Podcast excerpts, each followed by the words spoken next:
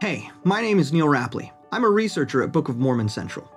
I had a chance to sit down and answer some questions from our Facebook group, Come Follow Me Lessons Teach, Learn, Share.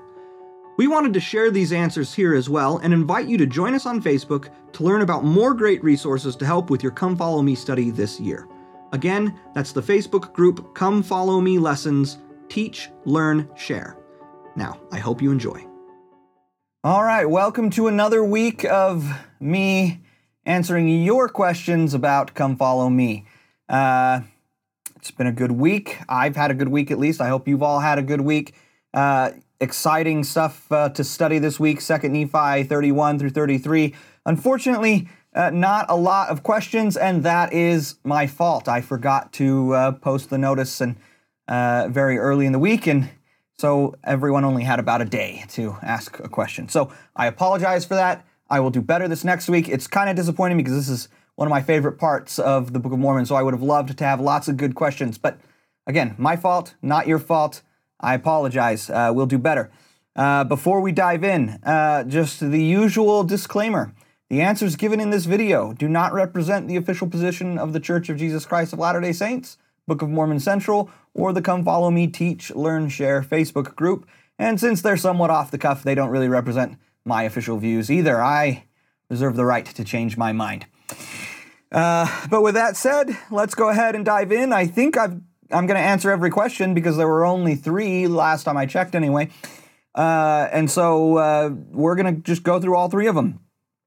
First one is uh, from Janine Glenn. Uh, when Nephi talks about speaking with the tongue of angels, is he talking about spiritual gifts like glossolalia, as Paul was in 1 Corinthians 13 when he used the same phrase? Uh, I ask because I know that these charismatic gifts of the Spirit were manifest in the early 19th century church, and I think it's interesting to see what Joseph and the early saints may have had on their minds and where the various influences came from. Also, the relationship between the Book of Mormon and the New Testament is fascinating to me. Okay, uh, I'm so glad you asked about Tongue of Angels because it is one of my favorite topics in this section. Um, I actually wrote a paper about Nephi's use of the phrase tongue of angels a couple of years ago, and Book of Mormon Central also has a KnowWhy on this topic. So uh, you can check out KnowWhy number 60, which is What is it to speak with the tongue of angels? Um, and then my paper, With the Tongue of Angels Angelic Speech as a Form of Deification. Uh, you can find that in the Book of Mormon Central archive or at the Interpreter Foundation website, which is uh, where it was originally published. Now, I'm going to confess though, when I wrote the paper, I did not engage the New Testament references uh, on to the gift of tongues and, and tongue of angels and men and things like that. Um, I wish I had, but they were just completely off my radar at the time. Uh, nonetheless, uh, despite having not, I, I, would like to go back at some point and look at those and and see how they compare with what I'm talking about in this uh, in, in in my research on this here. Uh, but I'm confident in my thesis nonetheless that uh, I um, I do not think it is referring to the spiritual gift of tongues uh, or the charismatic gifts of the Spirit. Um, so just I'm going to try to keep this as brief as I can. my friends who know me know I can talk about this all day because I love I love I love this topic. Um, but uh, just in brief, I think when Nephi talks about speaking with the tongue of angels, uh, he is talking, he is tying it to the Israelite prophetic tradition of um, entering into the presence of God, having having a vision like Lehi does at the beginning of the Book of Mormon, right? In council or the angels, um, and then receiving God's judgments and decrees in the in His council uh, and being commissioned as a newly initiated member of his council. So you become one of his, the prophet would become one of God's messengers or angels, which is the original meaning of the Greek uh, angelos and uh, also the Hebrew uh, malakim, which is usually translated angel, means messenger. Uh, and so the prophet would become a member of the divine council. He'd become one of the malakim, one of the angels and uh, would be the one commissioned to be the messenger to the mortal world um, and to deliver God's decrees. And I think that's where Nephi's going with this, and I'll explain a little bit of that here uh, just really quickly. Um, 2 Nephi 31 13, he says, Ye can speak with the tongue of angels and shout praises unto the Holy One of Israel.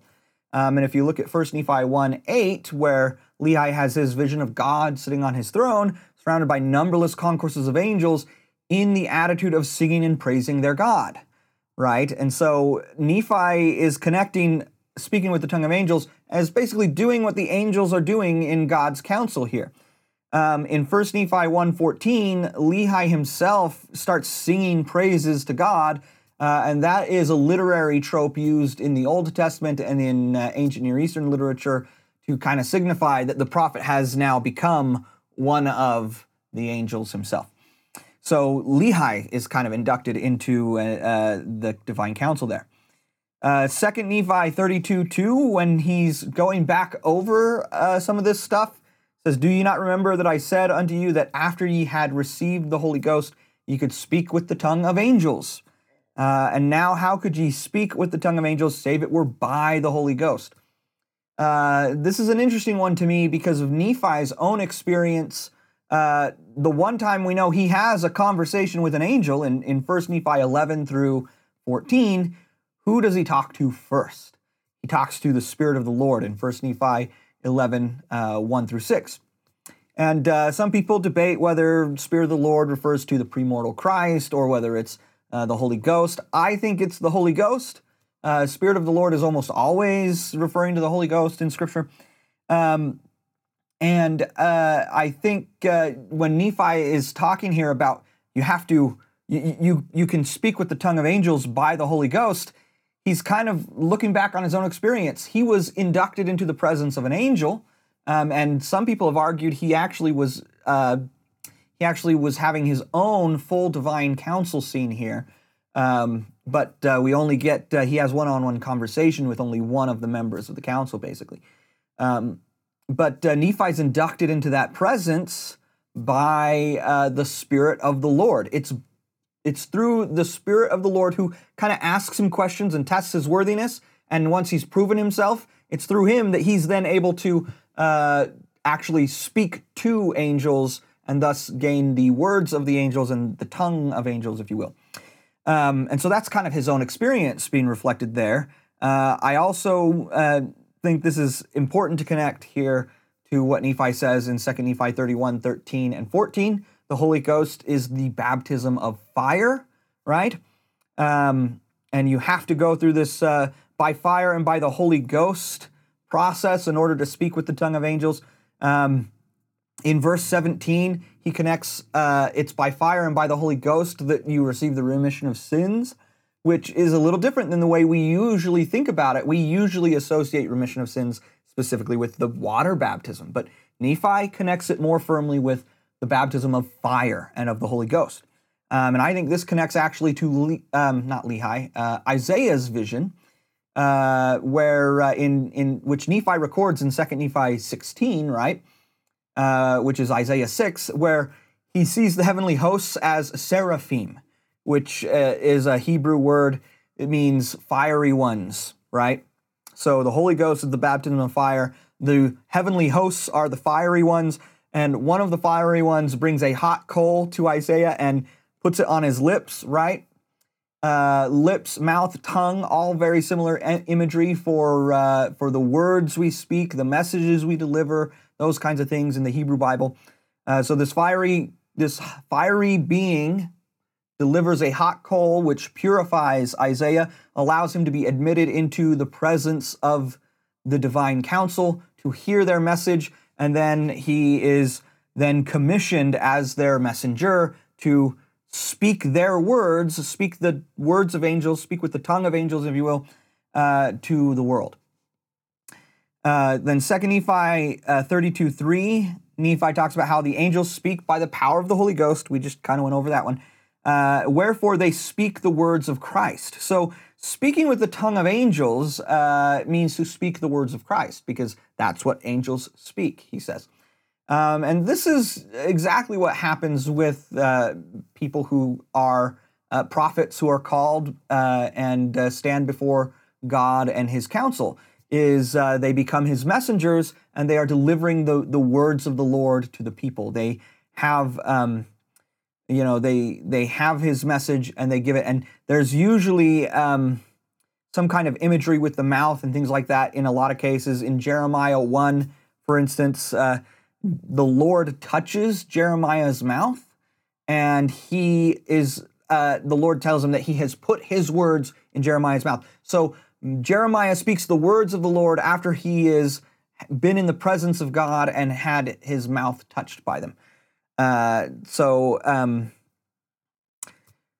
so, uh, so that's that kind of stuff happens uh, a lot in Scripture and things like that. Another connection uh, to Second Nephi thirty-two three, where he says he's saying, "Okay, angels speak the words of Christ, so wherefore I said unto you, feast upon the words of Christ." So, if you want to speak the words of Christ, if you want to speak with the words of angels, uh, well, if you want to speak with the tongue of angels, you got to speak the words of Christ. If you want to speak the words of Christ, you've got to have the words of Christ. You've got to feast on them, right? That's kind of Nephi's point here. Uh, and so that connects actually, you have Ezekiel 2, 30, uh, no, not Ezekiel 2 and 3, those chapters, where Ezekiel's own vision of the throne of God and uh, the angels and what have you, and he, uh, the Lord, in, in, in Ezekiel's vision, the Lord gives him a book or a scroll, is probably the more accurate translation here. And the Lord tells him to eat the book, right? To feast on it. And uh, after he eats the book, Ezekiel is able to deliver the message or the words of the book to the people. So uh, this is all imagery that Nephi is using to t- describe the tongue of angels, and it's all connected in uh, in various ways to these divine council, these prophetic call narratives, and these kinds of things, where people are brought into the presence of God on His throne with the angels and uh, so on and so forth. So I think Nephi is drawing a lot on that imagery to describe what speaking with the tongue of angels means. And uh, kind of the kicker here is throughout this discourse, Nephi is subtly trying to indicate to the reader that he himself is speaking or writing, I suppose, with the tongue of angels, or the pen of angels, I guess it would be. I don't know.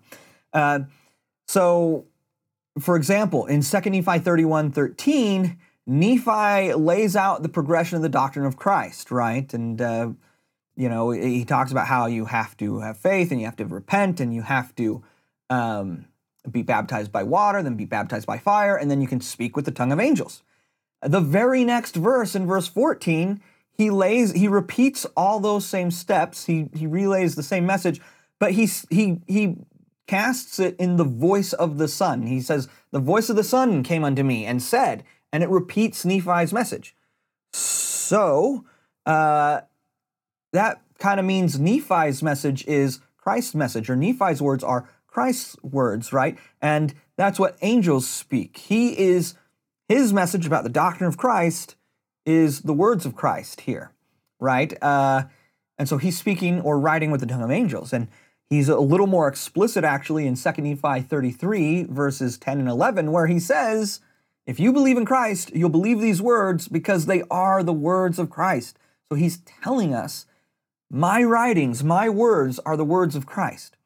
And uh, then he's also quite explicit there because he says, you know, if they're not, you know, if you don't think they are, you know, fine, judge ye because uh, we will stand face to face at the judgment bar of God, and you will know that they were the words of Christ.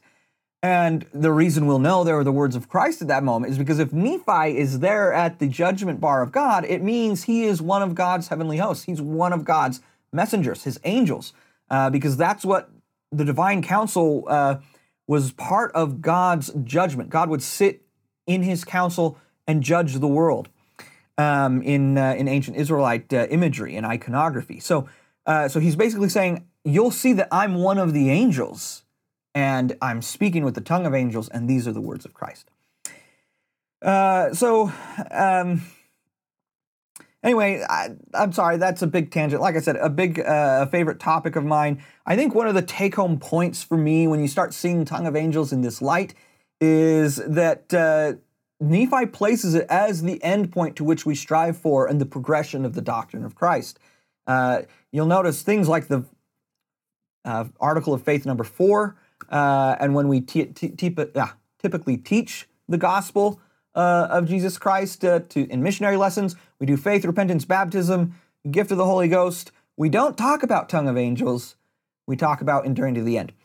Um, I think what Nephi is saying is the ultimate endpoint of, of living and, and going through this progression and living the gospel over your life is you ultimately uh, you come into the presence of God and you you become one of the angels. You become one of the heavenly hosts and you speak with the tongue of angels. And you know the members of the heavenly hosts are called angels. Sometimes they're called gods. Right? This is uh, this is Nephi talking about becoming divine beings ourselves and this is the doctrine of exaltation, in essence. Um, that's what the tongue of angels ultimately is. Now, I know uh, in a lot of ways, lots of people have uh, moments of strokes of inspiration. I shouldn't say strokes, but the Holy Ghost comes upon people. The, the Spirit inspires them to say things, and, and we often consider that speaking with the tongue of angels. And that's like a taste of it, I think. But ultimately, the ultimate end of speaking with the tongue of angels is becoming, uh, is coming into the presence of God and becoming like God, right? And being able to, to speak the words of Christ. Make it so that your words are Christ's words, um, because you yourself have become a member of his divine council. Um, so, anyway, I hope that was interesting. If you want to know more, like I said, uh, there's the KnowWhy that we did on this. I've got a, a full paper, it's like 20 pages, uh, so there's a lot more information in there. Uh, if you're skeptical, go look at the full paper before you tell me how wrong I am, whatever the case may be. Uh, but that's just some of my thoughts on what it means to speak with the tongue of angels.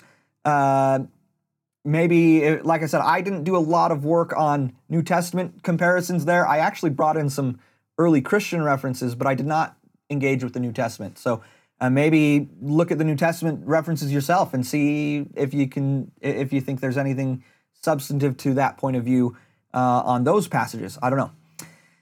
Uh, all right. Uh, Michael Christensen asks uh, Nephi's discussion of baptism in 2 Nephi 31 at one point seems to morph into a transcript of a conversation between himself, the Father, and the Son.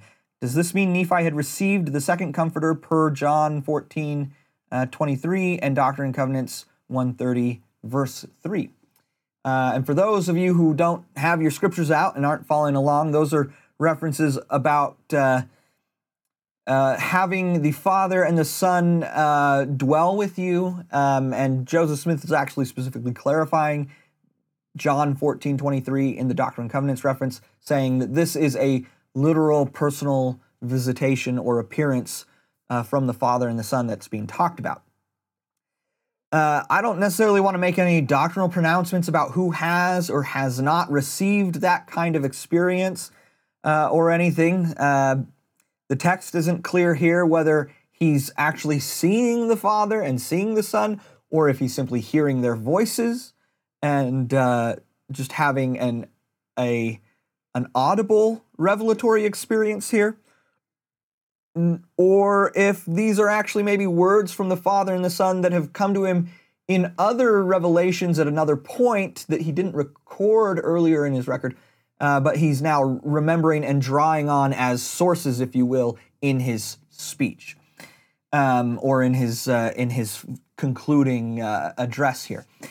Um, it's not clear. I don't know if, if what's going on, but I do think uh, tying back to what we were just talking about, the whole point, a big, a big, a main point anyway, of this final section is Nephi is indeed affirming that he has stood in the presence of God and his council and um, and you know received the wisdom and the knowledge that you can receive there. Um, and so that's kind of uh, probably certainly we would assume in the council of God would include both the Father and the Son. Uh, and so that's kind of probably the ancient Israelite equivalent to receiving the kind of visitation being talked about uh, in uh, John 14, 23, and in particular in Doctrine and Covenants 130, uh, verse 3. Um, in fact, if you uh, are interested, you we can even uh, on Pearl of Great Price Central, uh, sister site for Book of Mormon Central. Uh, we just posted uh, an essay this week on the first vision, uh, Joseph Smith's personal visitation of the Father and Son. Right? We just posted one on the first vision as a divine council vision, um, in the consistent with the ancient Israelite tradition, because in the 1835 account, Joseph says that he saw many angels. And so, uh, just kind of picking up on that little detail there, Uh, we suggest that maybe this is part of that prophetic pattern that goes all the way back to ancient Israelite times. Uh, and so, uh, kind of connects to uh, the topic here, might be of interest to some people. Um, all right, and this is, I think, my last question. Yeah, uh, from Rachel Mason Abbott. Uh, my question is from Second Nephi 32 6. Behold, this is the doctrine of Christ, and there will be no more doctrine given till after he shall manifest himself unto you in the flesh. And when he shall manifest himself unto you in the flesh, the things which he shall say unto you shall ye observe to do. Uh, there will be no more doctrine given until after he shall manifest himself unto you in the flesh. Uh, what does this mean? Did the doctrine change? Was more added? The only thing I could think of is that temple worship changed. Among other things, it went from the high priest entering the presence of God once a year on the Day of Atonement uh, to every worthy patron being able to uh, attend the temple and, and, go through that process. So, uh, curious, uh, she says, curious for your thoughts. Um, there's some allusion here uh, for those who haven't read it. KnowWhy number 552. How does God or how does the doctrine of Christ relate to the ancient temple? Um, and I do think that's uh, relevant to to this question. Um, in that KnowWhy we talk about the idea and this was also talked about if you follow taylor and tyler's uh, come follow me series they talked about uh, this or something very similar at least in in their video for this week as well uh, this kind of ties the doctrine of christ into the uh, floor plan the uh, layout of the ancient tabernacle and temple of solomon where you have the altar of sacrifice which represents uh, repentance, right? We're sacrificing, we're changing, and, and things like that. Uh, the brazen sea or molten sea, which, uh, you know, being water and being used to purify and wash the priests, represents symbolically baptism. You enter in the gate of the temple, uh, and then uh, you're in the holy place, which has the menorah, the uh, which is re- relative to the baptism of fire and of the Holy Ghost, right? The, the, the burning menorah. You've got the table of showbread, so you can feast, right, on the words of Christ.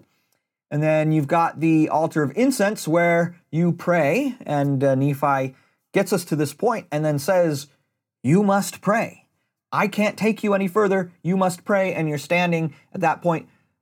The altar of incense is standing there right at the veil where you have the cherubim or the angels stitched on there who represent symbolically the actual guardian angels at the at the veil guarding the presence of God, and you want to pass through that veil into the presence of God, right?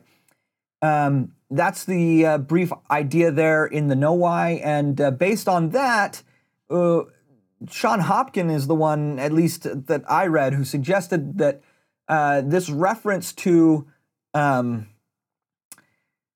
to Christ manifesting himself in the flesh could be taken as this idea of you pass through the veil here and you enter into the presence of God. God is manifest to you, Christ is manifest unto you. Um, and uh, under that kind of interpretation, what Nephi seems to be saying essentially is this is all the doctrine I can teach you openly and publicly, but if you enter in, you know, you enter into the presence of God and you can receive uh, greater truths, greater knowledge, right? Uh, the mysteries, as they would say in kind of ancient temple language, uh, you, you can receive the mysteries of God, uh, uh you know, in the temple. Uh, we would, uh, you know, further lighten knowledge, and I'll just I'll leave it there. But we have the same kind of concept in our modern temples, right? We have um, we have our teachings that that we talk about openly and, and and things like that, but then we go to the temple to receive um, special instruction, right? And uh, and and to also symbolically enter into the presence of God to do that. So uh, a more direct reading uh, is to interpret this as referring to after Christ comes in the flesh, right? Uh, then there will be some additional doctrine to uh, to impart, right? And um, and uh, that is uh, also a, a, valid interpretation. I don't think this is an either or sort of thing. And in that case, I, I the, the thing that just comes to my mind is it's fulfillment of the law of Moses, right? When Christ came, he fulfilled the law of Moses, and uh, there was a new uh, way of interpreting and uh, and moving forward with God's law and God's commandments. And part of that is, like you mentioned, now rather than just the high priest uh, participating in uh, important ordinances. Everyone, we no longer do sacrifices and things like that, but everyone now participates in the, uh, everyone who wants to come unto Christ anyway gets to participate in the ordinances, right? Um, and so that I, you know, I think that there's something to that as well. Uh, the only hitch with that is Nephi is teaching that doctrine, the doctrine that Christ brought when he came in the flesh. Nephi's teaching that now, right, in 600 BC, or at this point, it's more like uh, probably 550 ish BC. I don't know. Um, yeah, five about 545, 5 540 maybe.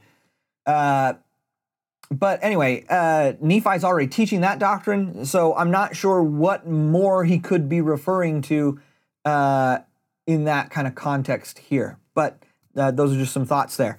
Uh, anyway, uh, that is, uh, like I said, that's everything. That was our last question. Thank. All right. False alarm on that last question. We've got a last minute one from Matt Warren. This is why does it seem like there are so many people in the land of Nephi at this time? there should still be very few, right? I mean, if they reached the promised land on the high end of John L. Sorenson's estimate, which is a group of 50, then that that number of adults wouldn't have grown too much during Nephi's lifetime. Yet when we read of Jacob, it's as if he's teaching hordes of people who have fallen prideful, uh, from which Sherem appears. Do we chalk up the vast numbers to some sort of adoption of natives? But why would natives want to adopt these strangely religious Nephites uh, when they couldn't even speak the same language? Uh, that's a great question. And I'd just like to add, since this is a last minute question that just got handed to me, uh, this is even more off the cuff than my usual thing. So definitely not my official uh, views. Um, don't uh, don't hold my feet to the fire too much on this, but uh, basically, uh, you do allude to the idea of uh, merging with native peoples, and sometimes I think we have a hard time exactly conceptualizing how that is how that works. Um, I think a big key to this is I don't think they went directly into highly concentrated, highly populated regions. When they landed uh, on on shore um, along the coast, wherever that may have been, uh, I suspect they united with they they met natives who were willing to assist and help them, and probably ultimately were lifesavers for them, uh, and uh, probably integrated into some smaller villages or hamlets, uh, probably on the order of hundreds of people, maybe up to a thousand, um, in uh, in a group that uh, that they kind of ingratiate themselves into. Now that's significantly bigger than their own party, uh, but it's small enough that uh, if if someone in Lehi's group or if multiple people in Lehi's group have good leadership skills, good organizational skills, some innovative ideas. Um, and remember, Nephi and his family have come from a much, uh, excuse me, they've come from a larger, more complex society than this small hamlet. We know there's there's some large cities in the Americas, but this small hamlet, which is on the fringes of, of those larger uh, political entities, uh, is going to be pretty egalitarian, right? It's going to be pretty um, uh, equal across the board. There's going to be some kind of leaders, but there's not going to be a lot of social stratification. And so uh, they, Nephi and Lehi and all them have just come from a much more complex society. They're going to have a lot of skills and experience and organizational talents and things like that that don't necessarily uh, that, that, that might be attractive to these people. Uh, Nephi, we know, is a craftsman. He's generally thought of as a metal worker, and I think I talked about that in an earlier video. Uh, but he's also, you know, organized the effort to build a ship. Okay, that's not an easy thing to do. Um, you got to learn a lot of craftsmanship and skills and things like that to do that.